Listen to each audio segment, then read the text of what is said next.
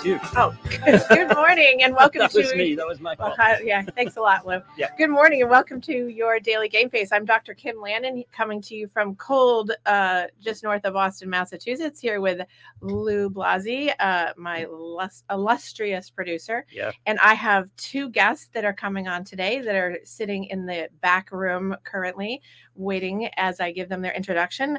Um, we've been waiting a few weeks for them, and I'm so excited because um, it's uh, a pleasure and an honor to have them here and a privilege. Um, so, and I have been talking about them literally for the past five years that my podcast has been on because I've been affiliated with doing work with them Mhm. um, and their and their place of business, which I know people who are watching know, but I'm leading up to the big intro. So um, I have Carol and Howard Baskin here today from Big Cat Rescue in Tampa, Florida, which is exciting.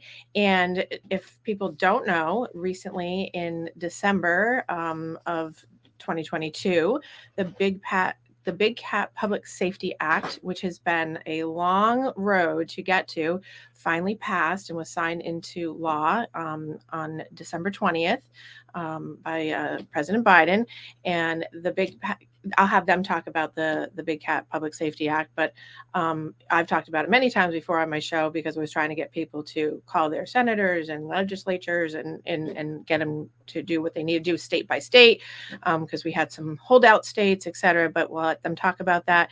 Um, also, as I promote it, um, just in the past couple of years, they have three new tigers from Guatemala, which we'll talk about because I want to have them explain how it is to get rescues from other countries and also what goes into taking care of big cats and exotic cats. And also it's the 30th anniversary of big cat rescue so Mm. um, down on uh, easy street in tampa. So we have lots of things to talk about but um, in the meantime we should bring them on in and welcome them to the show. Everyone this is uh, carol and howard baskin. Welcome you guys Hi there. Hey, all you cool cats and kittens.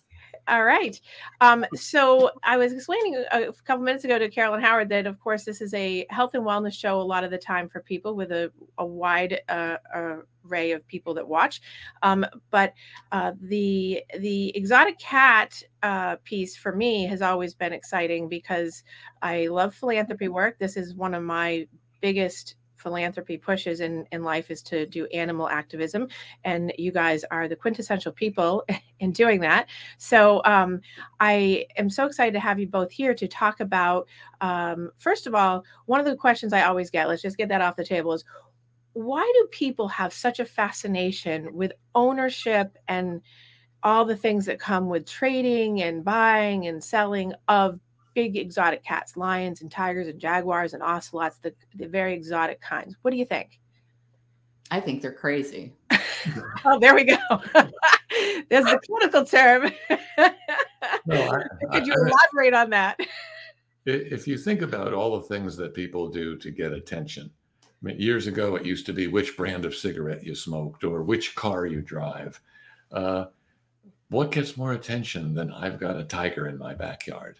And so, and and there are various elements of that. You know, we've we've seen uh, young men who felt like this was a babe magnet. You know, you could come come see my tiger, uh, but it, it's it's a way to get to be different and get attention. And it starts out inexpensive because these cubs that are bred for breeding, bred for these petting operations, they can only use them for a few months and then they're ready to give them away. And these breeders will convince people, oh, if you get the cub when it's a young cub, it'll bond to you, and you know, then you will be able to have this relationship with this animal. And that misconception is very seriously fostered by people like Jack Hanna and Dave Salmoni and Boone, what's his name? Smith. Smith, who, you know, the, the succeeding Hanna generation of proteges who bring these animals on TV, these cubs, and you know, they may say, oh, they don't make good pets.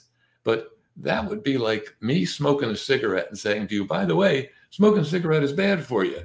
They may be saying they make bad pets, but here, here I am with this animal. And what does it really say? It says you can only have them if you're special like me. And you know, don't we all want to be? You're the psychologist. Don't we all want to be special? Well, and I and I do think that that's a big part of it. I think it, it's that it's a status specialty for someone to have that on their their resume, so to speak, that it's an attraction to them, and it certainly pulls people towards them. Um, but it it appears that over the past thirty years, um, and I just reference that because you guys have been in business for thirty years, that it's just become increasingly more and more um, the fascination with it, and um, easier to get with people like um, you know you have the television shows like the jack hanna conser- conservation show um, they you know they put on every saturday morning still that kids watch. And um, and you have all the different zoo uh, channels that come on and talk about that. Um, and i'm wondering if you guys think that that's perpetuating some of that problem as well because you know the zoos talk about breeding and conservation but yet we know that you can't put anything that's bred in captivity back out in the wild, which is another question I always get from people is why can't we just release them back?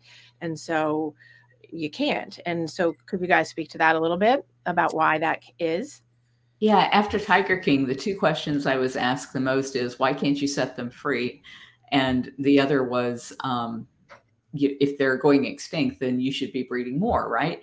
And that's what everybody who is making a living off of those babies has been telling the people that they're charging money to come see those babies for the past 200 years. And so it's really hard for people to grasp the fact that they've been lied to and duped all these years by thinking that supporting any kind of industry that has baby lions or baby tigers or baby leopards on display is doing anything but harm to conservation. So I'm really glad that some of these issues are finally coming out in the light. People are seeing that this really is a bad thing to be supporting captive breeding. So, so given that the Big Cat Public Safety Act, when did that? I mean, I know we all, the three of us, know the history of this, but for our audience, could you give us a little history of when that really started? When, when you guys put that in inception, and you guys have been such an integral part in back and forth to Washington and talking to everyone about this and really getting all the people involved to get it passed. So could you give mm-hmm. us a little history and story of that and where where it came to be finally on the 20th of December? Well, Sanctuary started in 1992 with some huge rescues from fur farms 56 cats one year, and then the next year 28, and the next year 22. And I very quickly figured out we were never going to rescue our way out of this problem. And so I had seen a situation with pig crates that had passed here in Florida. We had helped pass a ban on pig crates.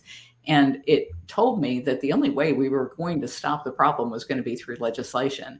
And so in the late 90s, we started working on a bill that ultimately passed in 2003 called the Captive Wildlife Safety Act.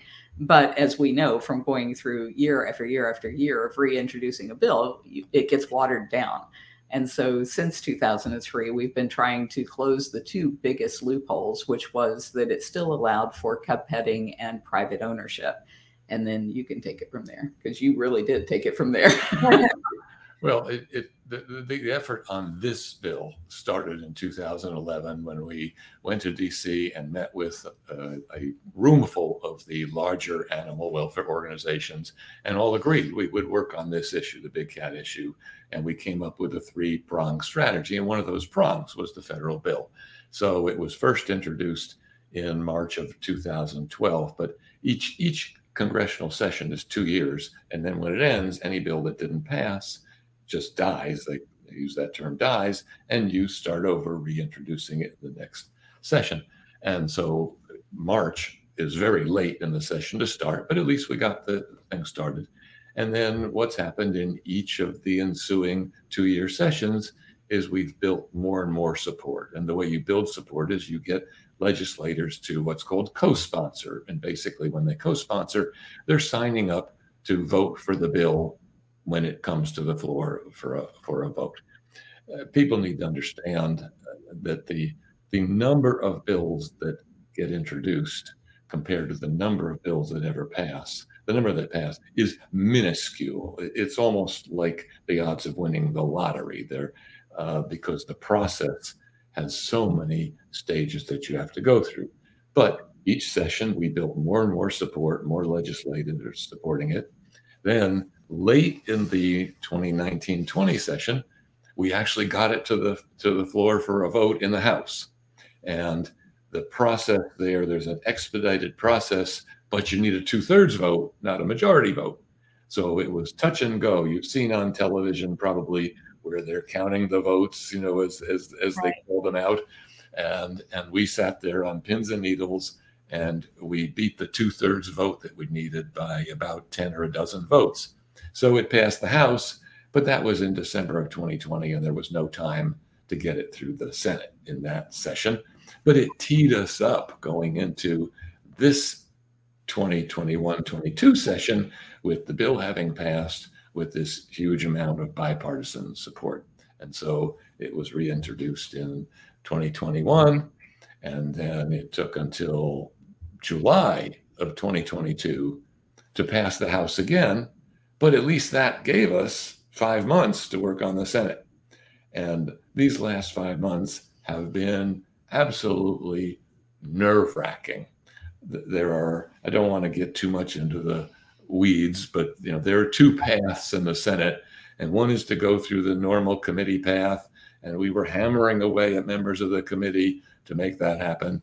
And there's another one which is kind of like a Hail Mary pass. It's called the hotline or unanimous consent, where they send out an email to all the offices, the Senate offices, and say, Does anybody object to this bill? And if nobody objects, it goes through. And it you know it's typically used for things like naming post offices things that are very non-controversial. And you can't even get that that the people who have to agree to that email going out are senior leadership and the members of the committee. So getting to that is difficult but we got that and then the issue is are there any senators who do what's called putting a hold on it they say no wait a minute now, often that's because they just want to study the bill more. It doesn't mean they oppose the bill. And there were three holds. And then you go work on those Senate offices with the staff and the senators, trying to get them to release the hold. We got two of them released quickly, and there was one holdout.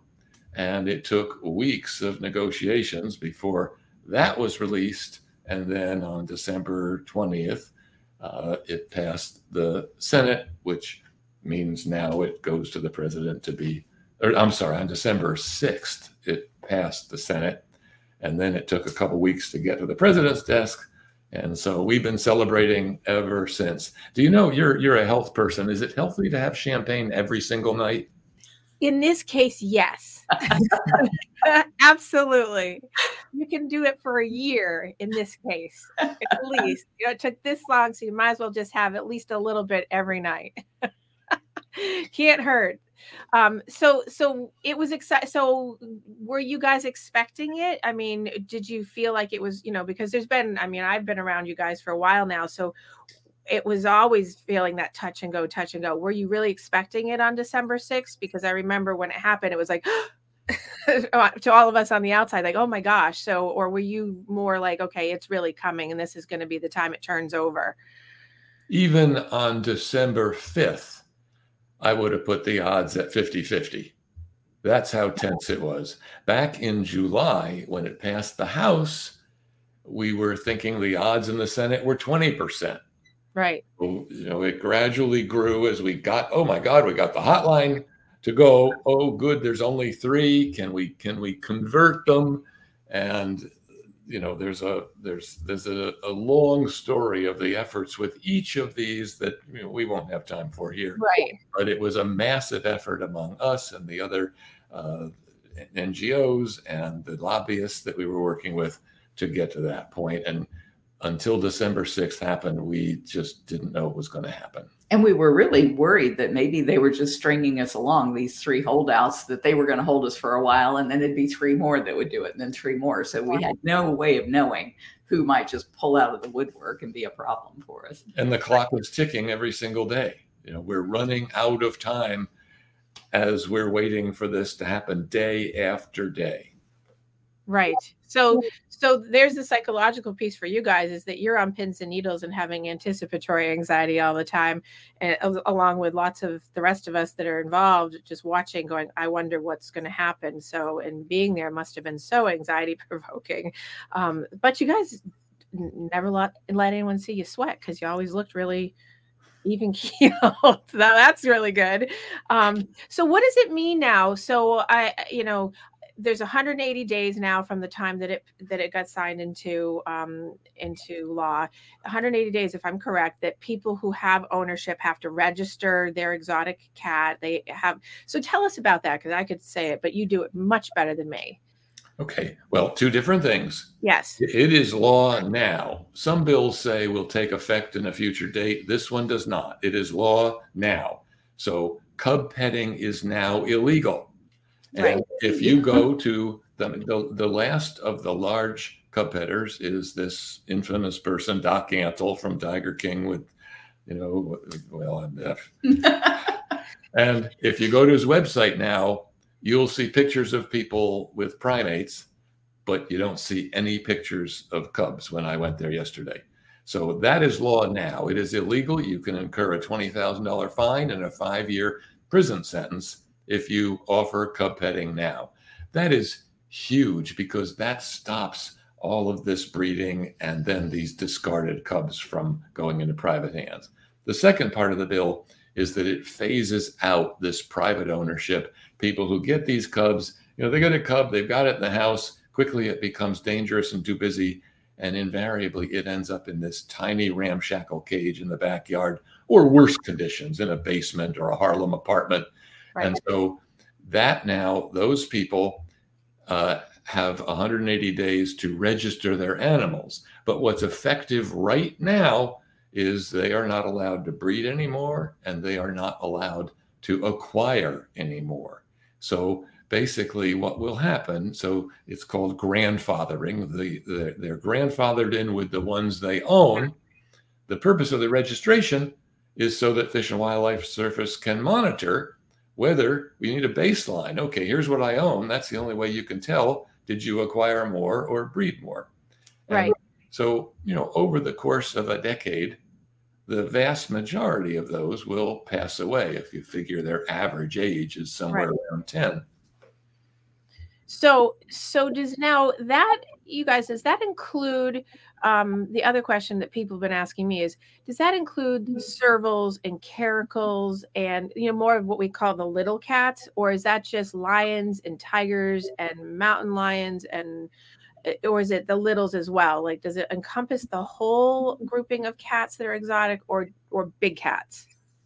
Just the big cats. Okay. So and so that brings me to now what is the future of the little cats because we have bobcats and the caracals and the savannas and all the you know the um the Pallas cats and the other ones that are the ocelots i could go on and on but the ones that really fall into that category is that now another um pursuit that we go down that road to help out that side or is it something that we don't do what is the next plan you think for that I don't think it's ever going to be a problem. And the reason that I believe that is because I've dealt with all of those small cat species and they mature much faster. By the time they're a year and a half old, they're sexually mature. Whereas with a tiger, they might be five years before they're sexually mature. So mentally, those bigger cats stay kittenish in their attitudes toward people much, much longer, making them much more desirable to show off with. A bobcat by the time that cat reaches a year and a half or a serval or a caracal that cat is going to be totally unwieldy and no way in heck you can make that cat sit still for a photo. Even when they're little they're a whole lot harder to deal with than the big cats. The big cats have nothing to prove so they're just like fine whatever but the little cats i mean they are just like always right on the knife's edge and so i don't think they're ever going to be the attraction that the big cats were. However, just recently, a major development in that area true. is that when I mentioned to you back in 2011, there was a three pronged effort. right One of those prongs was to file with USDA an argument that they should stop the public contact with these animals. hmm And finally, now what, 11 years later, 12 years later, USDA has posted what happened. The process is they post on the Federal Register a proposed rule, and then people get to comment, and then they decide whether they're going to make adjustments based on the comments, and then they typically issue the rule. And we were thrilled to see that they have now issued a much broader rule about not having contact with exotic animals. So, presumably, that will affect the smaller cats and the primates and the bears that are still being used at some places. The other issue is while while they're adorable, the you know servals and bobcats are not going to have the public appeal that the tiger uh, or lion cub or jaguar cub has. So I don't think that is ever going to be a substitute for the industry. And the other thing is the growing public awareness. The thing that we've seen happen simultaneously as we've worked on the bill over these years is the growing public awareness that, wait a minute, this isn't right. Uh, even Tiger King, for all of its flaws, that one scene where you see them pulling that tiny cub away from the mother immediately, pulling it through the wire, people understood wait a minute, there's something wrong with that. Right. And, and that was basically the only thing in that entire episodes that was geared toward what they claimed was their initial plan of exposing the the the um, horror of this stuff. But it had an impact, and what we've seen over the last decade. Six years ago, I could name a dozen places for you that had a hundred tigers in horrible conditions pumping out cubs. Right. And one by one, they have gone out of business uh, or put, been put out of business. Uh, you know, some of the stars of Tiger King, Jeff Lowe, Joe Joe Exotic, Tim Stark, locally near us, Dade City Wild Things. Uh, PETA has done an amazing job with their um, Endangered Species Act lawsuit. The Endangered Species Act is kind of unique because it has a provision for what's called a citizen's suit, where you don't have to wait for a, a, government agency to enforce it. A citizen can bring that suit. And they've been very effective with Dade City Wild Things and Tim Stark in those kind of suits. So I think we're going to just to continue that that pendulum of awareness that these animals are not there to be bred as cubs and touched is is growing. And if people stop patronizing these places, the business stops. Well, and I think that's okay. So two things. One, to the point of, I think you the most poignant part to me watching Tiger King, like you were just saying, is if people haven't seen it, is is there's a moment where you you see this very small you know seconds old in my opinion tiger baby being taken um, and the psychological appeal to mothers as human beings and people watching that i think that really sticks out and i agree with howard that that's probably one of the most uh, um, touching poignant and and moving parts of it to get people to really see wow this is what's going on mm-hmm. when you when you don't see that behind the scenes um, and realizing that that's been going on um, on the other side of that um, or, or in addition to that i think that um, to the point of bobcats and caracals and servals that that doesn't seem to be going on so people wouldn't have the appeal to have to go pet or see that so when you see a roadside zoo, because we do have them, I mean, up here in New England, and Howard, you've been up here. Up here in New England, we have the fairs, we have the county fairs, we have the big expos. And up until even this past fall, I know I saw the, you know, the advertisements for them, and people were, you know, Ba- trying to ban them and people were boycotting don't bring those tigers here or don't bring even the little cats here um, so how do people be discerning of what to go visit. Like if it's a zoo, uh, like a, a I guess a real zoo versus a roadside zoo. How do you designate so that you're not contributing to part of that problem um, for things that still exist like that? Because you know there's always going to be there's always going to be that one. Um, so how do you how do you recommend you guys to get people to not patronize those places and be careful? Well, within the there there are two organizations within the zoo community the Association of Zoos and Aquariums, which is called the AZA, is the accrediting body with the highest standards. And look, that doesn't mean everything is perfect at every one of those zoos. But by and large, if you are a member, they, they do very intense inspections. They're very diligent about it. And by and large, animals at those places are going to have adequate space. They're going to have veterinary care. They're going to have good food. Um, and so if it's an AZA zoo, you you can count on that. There's another organization called the ZAA, I think intentionally named to be confusing, which is basically an organization of by and large what we would call roadside zoos. Right. And the inspections, I believe, are a joke. The standards are much lower. And so people should know not to go to those places, to go to the AZA zoos. Within the sanctuary community, then there is the what's called the Global Federation of Animal Sanctuaries, GFAS.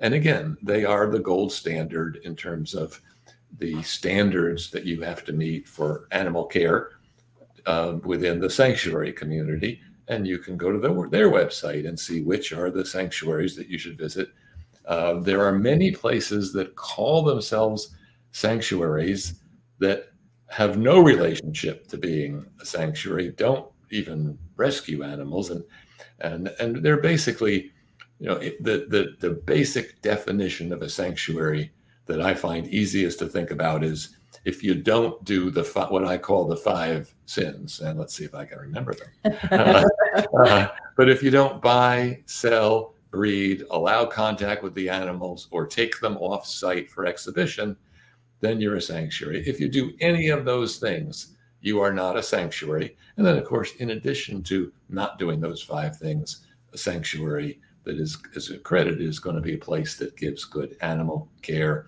has adequate size enclosures, things like that.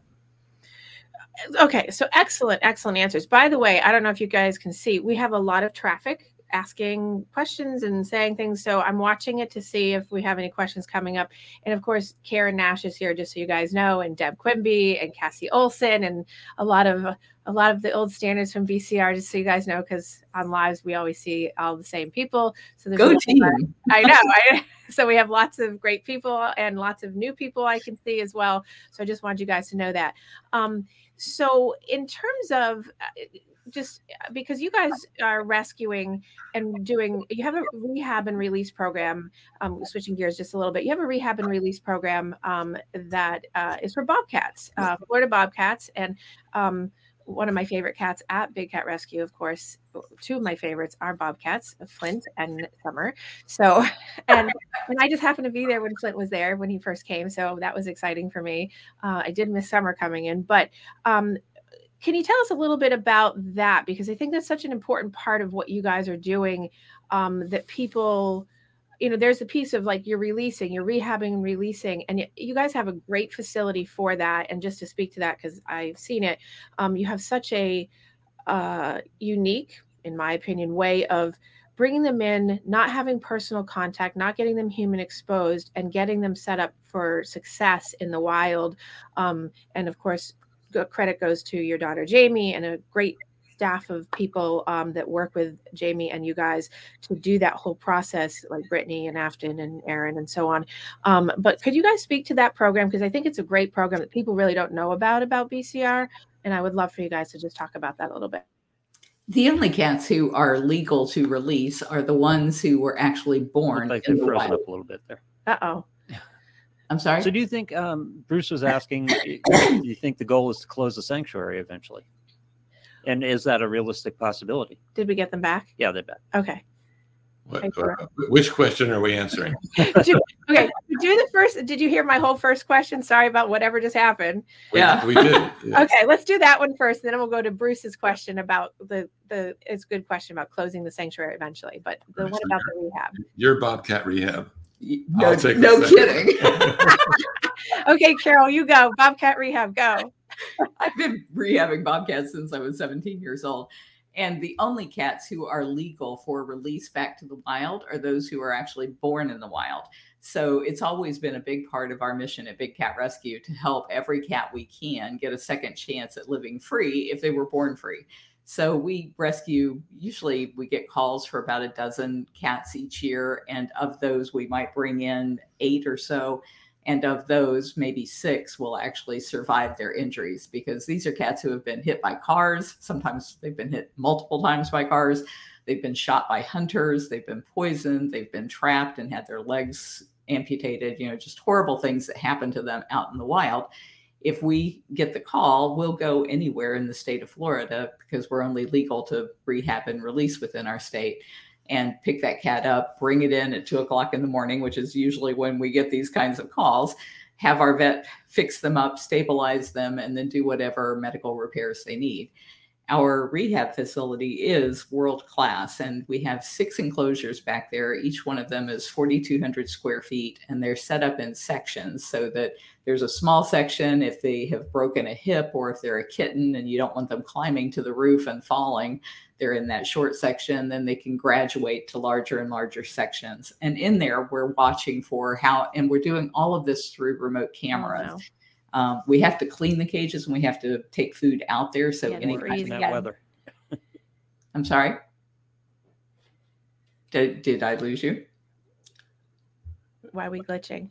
Uh, but Lou, Lou, Lou said something that we didn't catch, but why don't you continue? Yeah, we just had a little glitch again. We're having some whatever StreamYards either weather was related or Internet something. weather. Yeah. so, So you were saying about the enclosures and the different enclosures for the, the rehab cats. So all of the time that we are around any of these cats, the keepers, Jamie and her crew of rehabbers, they dress up like trees so that the cats are not associating people with food or comfort. We don't pet them or love on them or do any of the things that you would do with a domestic kitten because we want them to hate people when they leave so that they don't get into trouble. And we have to keep a really close eye on them because these are the sickest and most fragile cats that we're dealing with. So we have cameras all over Bobcat Rehab. We have a Bobcat Rehab hospital with cameras. They have their bedrooms there, they have indoor outdoor areas. There's cameras out there. And then when they move to the big 4,200 square foot enclosures, there's cameras all over that as well. And we have a very unique system that my daughter came up with a tunnel system where when they're ready to start hunting to make sure that they can hunt when they're released back to the wild the the rats that they get are put into these tubes kind of like septic tank septic tank tubes and they can come out anywhere in the enclosure at any time of the day. She's even got a little timer on there that she can operate from her phone so that they don't associate the sound of maybe a golf cart driving up with food. We don't want any association at all between people and food when these cats are being kept during these periods of time. And we try to get them out of there as fast as we can. I think the state law is like 180 days for most injuries, and then the orphan kittens have to be raised until they're big enough to protect themselves out there. But that's the very best part of what we do. The day that we can take them out and open those crates and see them go running back to their rightful place in the wild, that is the best part of what we do. And we just love being able to give them that second chance. So I thank everybody who has made that possible for us. And in many cases, we will put a uh, camera out in the wild in that area where we've let them go and get some wonderful video of them, of course, along with thousands of other animals. so you have to sit through hours and hours of this camera triggered video. But you know, we've had such fun video of of the little bobcat coming up to the camera and sniffing it and It's like, is that And, Jamie? I uh. Oh, that's and it is it is really unique too because to watch them be released and and and Lou keeps posting up like your pages of each of the areas of the of BCR, um, and he just posted up the Bob, Bobcat page of the rehab and release program so that people can go to it, um, and and also if I'm not mistaken, you also had recently put some trackers. I know that we we actually lost. I say we we actually lost one of the uh, released uh, cats unfortunately recently which is where i came in because i there was a lot of sadness that came with uh, if people don't know i actually do a lot of compassion fatigue work with staff at bcr um, and we did lose one of them that had been released which was unfortunate that um, Vank, had been put back out had been um, something happened. So um and and so uh, the the excitement of letting them go and seeing them flourish is wonderful but also it comes with the fact that they go back out in the wild and so things can happen. Um so that's where did we lose them again? Nope. okay just making sure.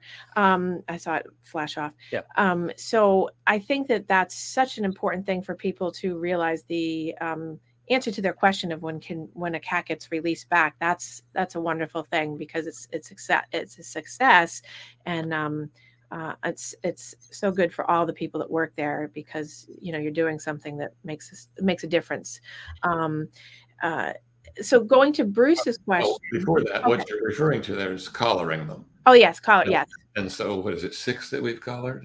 I don't know. that many off the top of my It's either four or six. And No, the lost- issue is that we have we have never before we've never back in a before I know. In the meantime, I'll have some, some coffee. Yeah, I can hear you, Kim, oh, oh, talking about your coffee. Oh no, are they back? Not yet.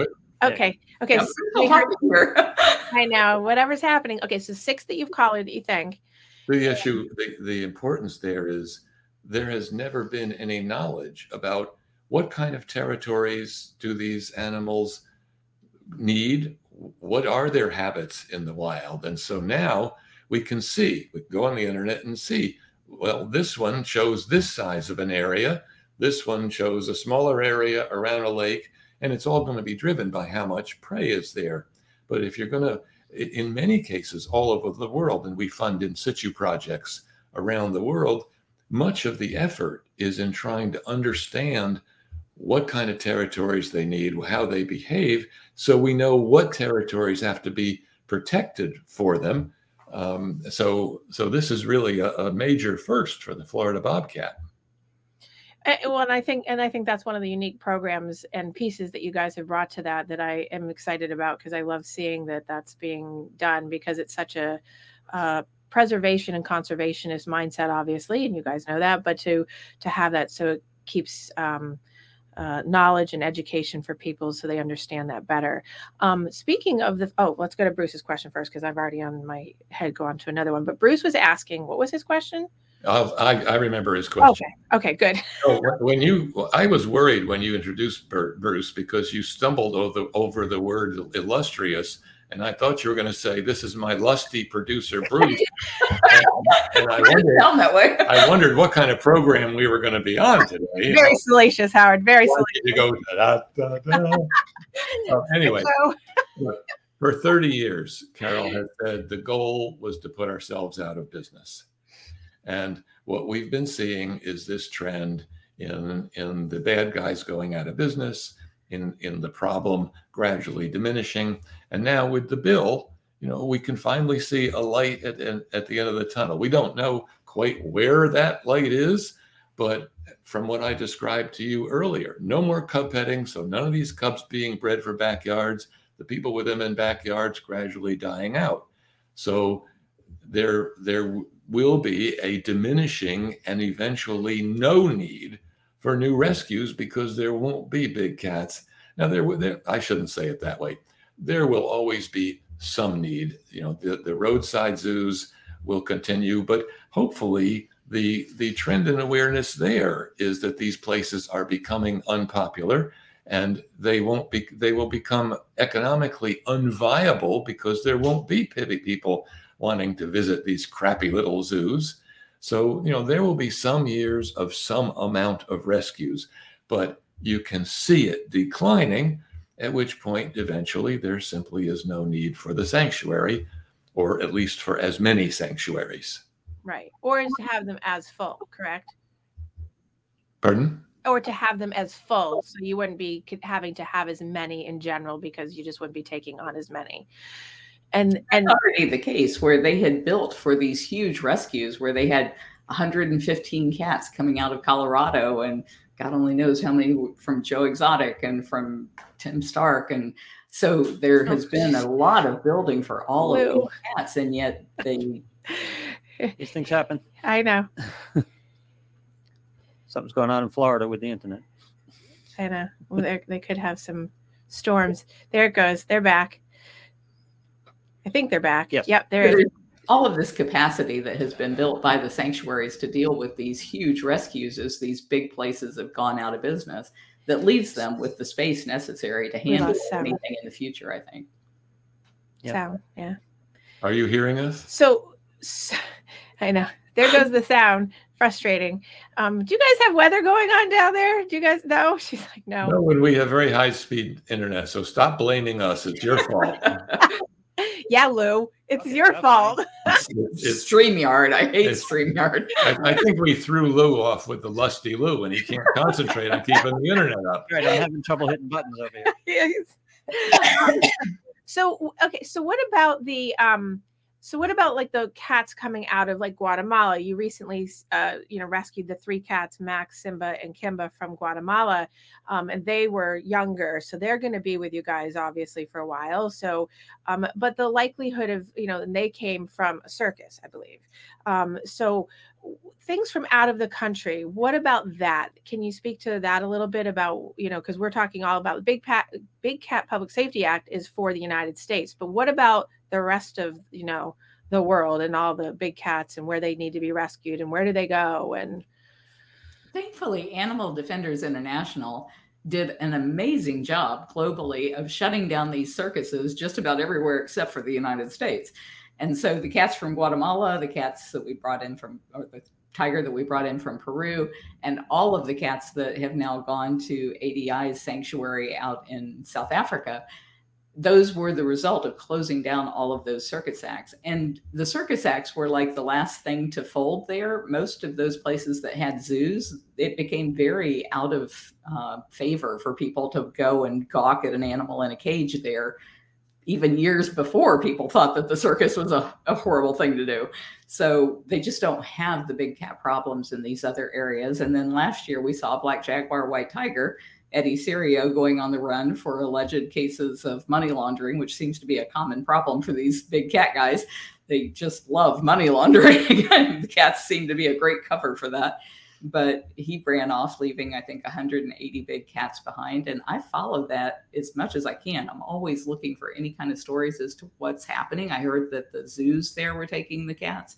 I know sanctuaries were wanting to help with those cats, but I haven't seen a single incident of anybody talking about any of those cats coming from Mexico to the US yet. But the exception to that trend of this declining worldwide is a situation we have right now with Ukraine where there are there's an effort to get some of these animals out of Ukraine and out of the danger of the bombing. So, uh, but then you know, as as the cats diminish in those areas, then even events like a war will not trigger the, the need for rescues. Right now, are you now are you guys now focused on just maintaining what you guys have in terms of your uh, population right now? Are you more focused on rescuing more that are kind of in the residuals of what's going to be left over? Are you kind of just uh, phasing into something new for yourselves? Um, recreating anything? I know the heavy focus on the rehab, but uh, you know, what's in your future for that? We'll focus on the existing population, and we've always said our mission was in three parts Part of it was giving the best care we could of the animals we have. Part of it was stopping the abuse, which the federal bill has been the major event in, in doing that. Yeah. there will still be some of these roadside zoos. And the third has been trying to keep these animals from going extinct in the wild. So, for a number of years, once our finances got to a point where we could do this, we have donated over $100,000 a year to projects in the wild, like we just talked about, where it might be collaring, it might be working with local populations to diminish the retaliatory killings that happen when these predator cats take the uh, the the um, you know go after the hoof stock or or chickens and you know helping people build coops that are predator proof things like that. We would like the resources that we've built out to shift to much more of that. And you know it so it doesn't make sense. And look, you know, among the people who are currently operating good sanctuaries, the, the accredited GFAS sanctuaries, we're among the older people doing it.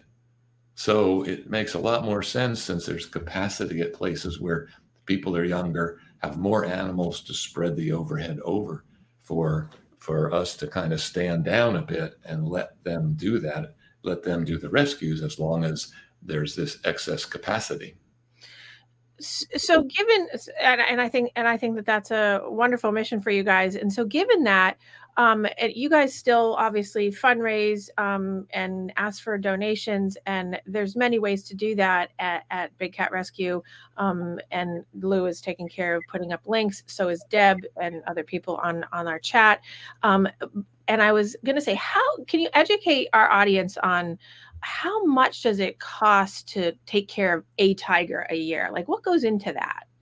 Well, just the what are called the, in accounting the direct costs, the ones Right. associated with that animal arriving, just food and average medical care for a tiger is about ten thousand dollars a year.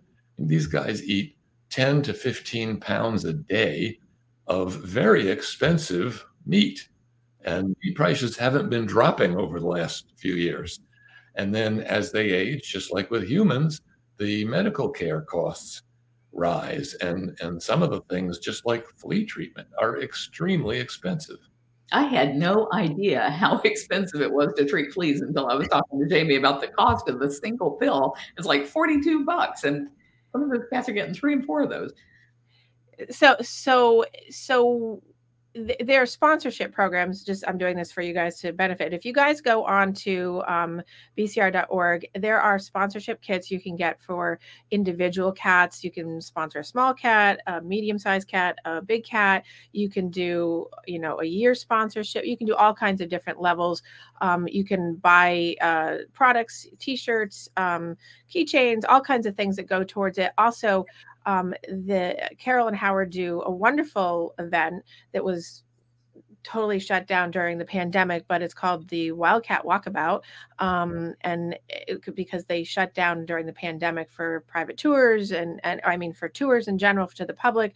Um, but uh, I think it's important for people to know that you can support in so many ways to. Um, help out with those expenses and you get the benefit of having really cool shirts and other things but you also get the benefit of having the feel good moment that you're actually helping out um, any of the cats that you might fall in love with while you watch their stories. They're all up online. Um, and so i just want to make sure people know that they can go to that and and luce st- has just put up another um, picture for how to donate. Um, so uh, the the expenses and all that also in the wildcat walkabout i want to say carol and howard also do the philanthropy work outside of just the cats because they pick different charities and I'll let them to speak how do they do that. But in the Wildcat Walkabout every year they've done it that I've been there, they pick different charities to give to, like they did the Sheldrick Wildlife Trust this year, which is one of my favorites. And I I got to visit them when I was over there, and I was like, "Yay, this is a wonderful one!" But they pick different charities to um, give to to help with their causes too, and I think that speaks to um, the full circle of their philanthropy and their humanitarianism and and animal rights activism. So could you guys speak to that a little bit of how you come to pick those kinds of charities and what makes you do that and why do you do that? Well, that that as I said is is one of the three parts of our our mission is to try to do that. We try to focus more on the smaller cat species because the bigger cats get all this attention and get the vast majority of the funding. Um, and the smaller cats people have, have not heard of as much, but they're every bit as important to their ecology, where in many cases they are the apex predator, even though they're a small cat in places in South America and Africa and Asia. And we work with a man named Jim Sanderson, who is really the world's expert, in our view, on small cats.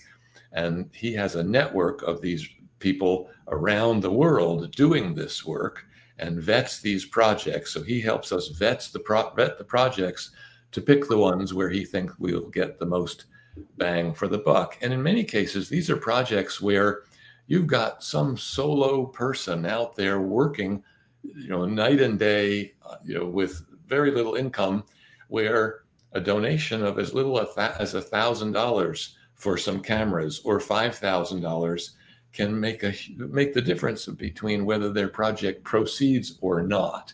Now we also do some support for tigers and, and the bigger cats. We particularly like the Corbett Foundation in India, and we've done things there where, for instance, they build wells that are just flat to the ground. There's just holes in the ground for these wells. And what happens at night, you know, a big cat is chasing prey, and the, they fall into the well and die. And so we funded building these fences around the wells, which are not terribly expensive, but each one saves lives. So um, it's it's it's quite an array of of these kinds of different projects. Um, so okay, so in addition to that, I wanted to make sure because there's so many things to talk to you guys about. Um, Carol and Howard did, um, if people haven't seen it, um, a, a great program. If you missed it, I think it's on Peacock. It's Cage Fight. So, am I correct, you guys? Cage Fight. Well, actually, Cage Fight is not airing right now. oh, it's not. Okay. Uh, it, it was originally on Discovery, and then when they merged with HBO, they did some culling, and so at least for the current time. However, what is on Peacock is a, is a couple of very good productions. Um, conservation game. and one is the Look, con- according to people on the outside, by the way, they can hear what's going on between all of us. So keep talking, you guys. Okay. Um, the the conservation game was produced by Mike Webber, uh, who's great, and it exposed what we were talking about earlier: Jack Hanna and these younger proteges going on these TV shows, flat out lying about where these animals come from and where they end up. And in in conservation game, they track down these people sometimes at their houses, and you know, interviewed them and walked up and said, Hey, you know, these are cubs that, you know, you used as your quote ambassador animals. We're trying to find out where they are. And all of these people admitted on on camera that no, I, I have no idea where they came from or where they went. And then they they show you some of the sources of these, which are some of the worst backyard places. It's extremely well done, very revealing, and it had an enormous effect. First of all, uh, Jack Hanna had already announced his retirement, but was going to be available publicly the day after the premiere of the conservation game. Jack Hanna's family suddenly announced that his dementia had increased at a rapid rate and he wouldn't be available to the public. Uh, and then, because one one of the senators that we were trying to get on board was the senator from Ohio. oh, I'm Portman. blanking. Portman, who and he wouldn't co-sponsor because the Columbus Zoo was opposing the bill. Why was the Columbus Zoo opposing the bill? Because Jack Hanna gets his animals from these horrible places. In fact, we've got Suzi Rapp, his size kick, on tape saying, if this bill passes, we'll be out of business. And mm. so once this all blew up in Jack Hanna's face, to their credit, the Columbus Zoo came around and said, we endorse the bill. They changed management. And, and then Senator Portman endorsed the bill. So, that, you know, that was a huge effect. But the even bigger effect of the film has been we have not seen a tiger on one of these talk shows since the film debuted. And, and because the, you know, in, in fairness, the the people who operate these shows, they didn't know any better. Right. I mean, everybody had been convinced this was a good thing. So once they learned this, they they stopped putting the, the animals on the show. So that's had a huge effect. And that means there aren't going to be this constant flow of people watching these shows thinking, oh, I want one. Right. Right. And, and I and that's I such an important point I think for people to realize because like the Jack Hanna show is still on Saturday mornings and you see this you know he's it's old tapings but they show over and over again and then the Columbus Zoo so I think it's important for people to know about that. Well, Um, that doesn't that, is, that doesn't have the audience that you have No. on these very popular late night shows. Right. two other productions on Peacock, if if you would like. One, there's a a brilliant documentary maker in England called Louis Theroux, very very well known there with BBC, and he back in 2011 had did a documentary about owning dangerous animals in the United States, and had spent three days with Joe Exotic, and gotten all this film of Joe, and of course that got condensed into about 15 minutes in his documentary. Well, when all this blew up with Joe and the murder for hire, he said, Well, I better go back into this. And so we worked with him to do a film which he cleverly now that is called Shooting Joe Exotic, which of course refers to the camera shooting, with all this film of Joe showing who he really is. Um, so that's worth a watch. And then the last one is the series done uh, by uh, Kate McKinnon uh, called uh, Joe versus Carol, which we were not involved in, where uh, Kate McKinnon plays Carol and Kyle MacLachlan plays me, which was a whole new experience for us. You know, we've kind of become used to being seeing ourselves on the screen now after all this. Um, but to see famous actors playing us, and and and we enjoyed it. And while they did a lot of what is referred to as fictionalizing, they did it primarily based on facts. So so the the overall arching messages we believe are correct. And and contrary to Tiger King, uh, you know, they portrayed Carol a bit nutty, but uh, there's truth to that. Uh, but you know, as a as a passionate advocate for a very valid cause, they tried to be, I think, fair and not be too hard on Joe Exotic.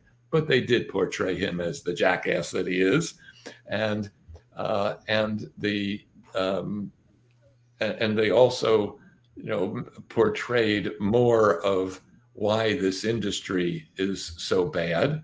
And and at a personal level i think they they captured the relationship carol and i have which is a very supportive relationship uh, very well. So so it's a fun watch. We enjoyed watching it and i think people would if they choose to but that's a bit bigger commitment. It's like an eight episode. It's kind of like a tiger right. thing.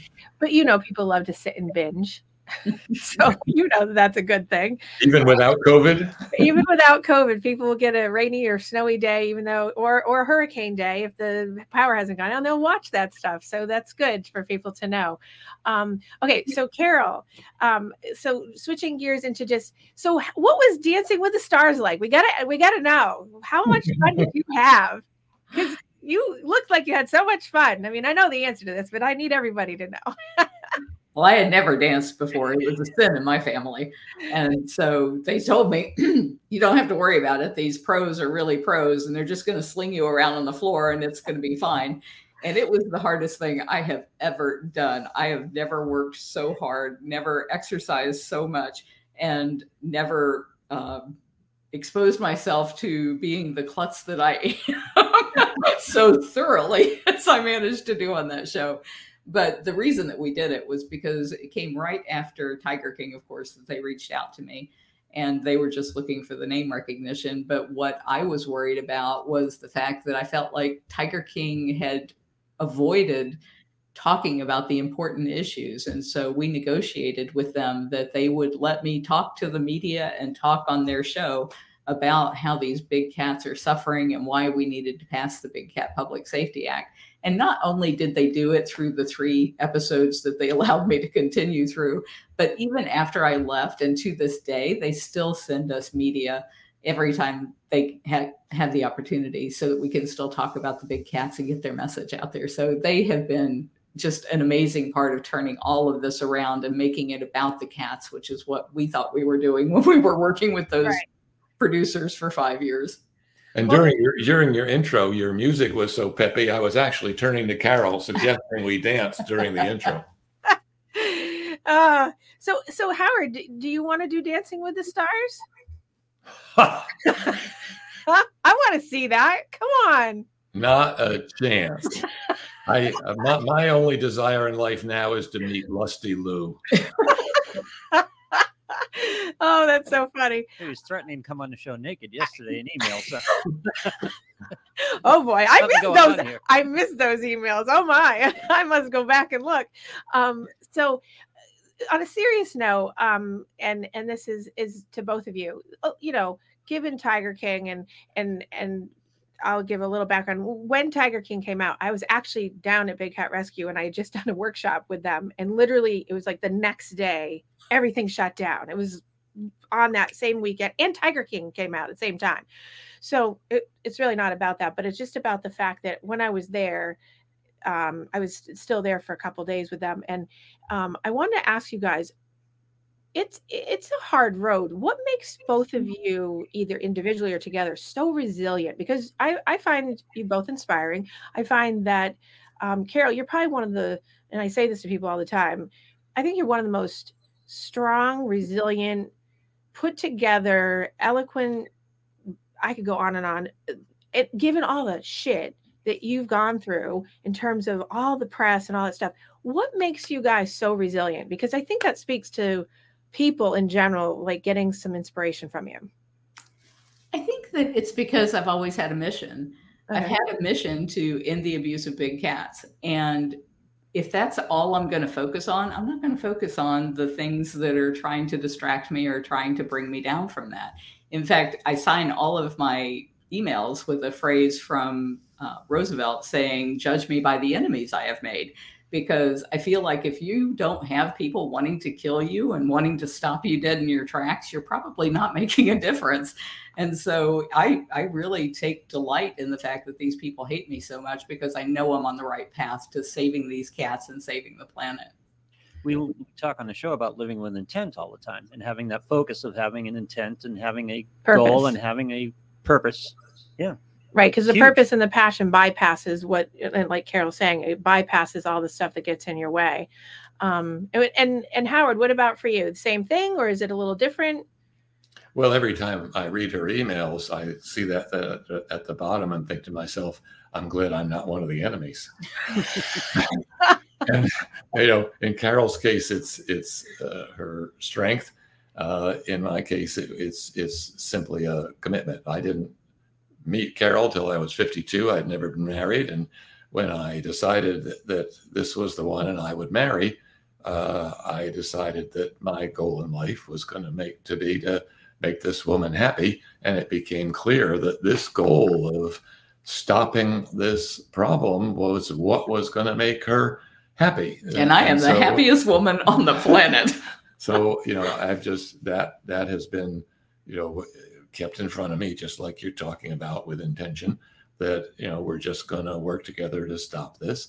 And I think there's a big part of the fact that our being supportive of each other has made it so much easier to handle uh, the negative aspects of what has gone on uh, with um, you, know with supportive strength from each other and the last thing is that our our skill sets mesh we are you know we joke that no computer would have ever matched us up but as opposed to our differences being a source of conflict it has really been complementary and so things like suing Joe Exotic, well, that was my job. Uh, and I have the background to do that. Uh, whereas, you know, Carol operating the sanctuary and and being the the charismatic uh, leader. No one has ever accused me of being charismatic. Okay, so so uh, you know I, I'm, I'm You are the power behind the throne, though. so the wind beneath my wings. Oh boy, it's, it's just the reverse of that old phrase behind every successful man is a good woman behind this successful woman is a good man and, and and you see that, and I and I think, and I do, and I do get asked a lot from people that know that I know you guys, and where people ask me all the time, "What do you guys like?" And I think uh, amongst the many things I've said, I always say that you guys are a team. And that's what strikes me all as being like you're always in teamwork. I've always seen you connected, um, even in your nonverbals, because this is what I do for a living. So I watch everything. So it, there, there's always a strong connection there. And I think that people um, that don't know you should know that, but also to to know that about you, because I think that's what's made, uh, you know, the big cat public safety act work. I think that that's made your sanctuary work and other sanctuaries in you know that have come since you to follow um, because you have a good role modeling just because it starts at that foundation to do that. So and it's inspiring. Um, so you're saying you have noticed this minor tick that i have yes yes. And, and apparently writing emails that make that say you want to be naked. We didn't know if this was video or audio was the, the genesis of that question. oh my god. Um so uh, just stick with me just for a couple more minutes and then and then we'll- we will be wrapping up. But um so the one of the things that uh just so that people know i do compassion fatigue work um and uh in carol and howard were kind enough and lovely enough to see that you know compassion fatigue is such an important issue um and this is in veterinary care this is in animal care this is in people care um but uh they don't know all the things I do all the time because obviously it's confidential with lots of people. But I, I do have a, a pretty good calling and presence of, of how many people I do talk to and work with down at Big Cat Rescue. Um, but if you guys could speak to the importance of compassion fatigue in the work of doing this work, on your own level, that would be great, even for just a second. You know, I have always been thankful that at the hardest times in my life, I had so much obligation to the cats that it kept me distracted from focusing on dealing with that fatigue myself.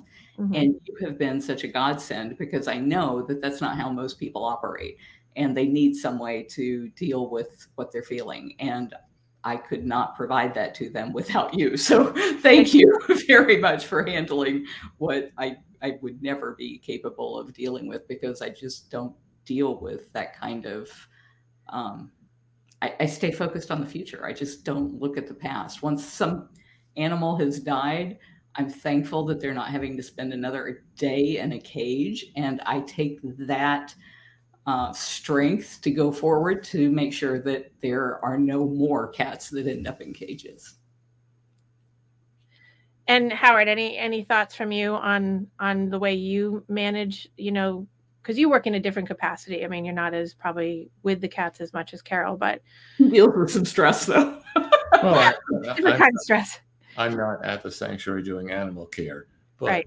I do get attached to the cats. And what I find actually comforting is we we make a a really beautiful engraved plaque for each cat that has passed and you can see me talking slower because it's starting to catch in my throat and and i will periodically just scan through them all and remember them and and that's kind of my way to deal with it and for decades whenever we would give a tour at the end of the tour we would say we don't want one more cat to end up on previously our memorial wall and then what became this big wall, high wall section eh, that we didn't want another cat to end up on that wall before this bill passed. And once the bill passed, I spent some time out at that wall, th- so thankful that not one more cat has to pass before we got that done. Oh, now you see, you got me welling up. Thank you. That's great. um, but it, it, so it's it's a beautiful wall. Um, it, it, it certainly uh, is a peaceful, solace place. Actually, on the sanctuary, if anyone's ever been there, or if you ever get to have a private tour there, um, right at the end of the path before you go back into what used to be the the main gift store, there's a beautiful. Uh, uh, representation of, for all the cats that have passed and it is and howard described it beautifully that um, it's a nice way to remember them and also um, what a great way to look at it that you know not one more cat after the you know big cat is not going to be having to end up on this wall quite in the same way for the same reason. So um, that's fantastic. Um, lou did you have any questions before i get to my you know my final quick fun questions that i have to ask them so, how do you guys feel having the Big Cat Rescue Act passed? That's a big milestone for you guys. So, we talked about intent and focus. So, where does that turn next? It gives us such a sense of peace that we have never felt. It's like when we go out for our morning walks, it's just like you can actually breathe all the way into your lungs for the first time, for me anyway. Well, and we we have eh, we we very much believe in imaging the result that you want to have happen and imaging it as if it has already happened. And so for years in our kitchen, we have a, a little statue of a chef that has a blackboard, and at times, you know, it would say, "Bill passes the house." Well, that's different, but it was very similar, though. We had this posted everywhere throughout the house. but the blackboard would say, "Bill passes the house by two thirds vote," and we would image that every day and and then it was bill passes the senate by hotline. And so now the the thing just says we won. And i still make a point to stop because honestly it is almost like a zen meditative feeling when i think about the bill finally passed after all these uh, years. And if you want to end on a little lighter note about compassion fatigue i can tell you a quick story. Uh, many years ago we went to a seminar or a conference, and there was someone who uh, does your kind of work, a compassion fatigue person from HSUS there, and it was all couples who run sanctuaries. And he went around the room talking and asking, okay, you know, we know you do things to annoy the other one. When do you in- intentionally annoy him or her? And people were confessing all this stuff, and they got to me and and said, so you know, what do you do when you want to really get under Carol's skin? I said, I don't do that. You're lying. You're lying. You must do that. Everybody does that. Tell us what you do. I said, Look, how stupid would I have to be to intentionally annoy someone who has 12 tigers who that listen to her?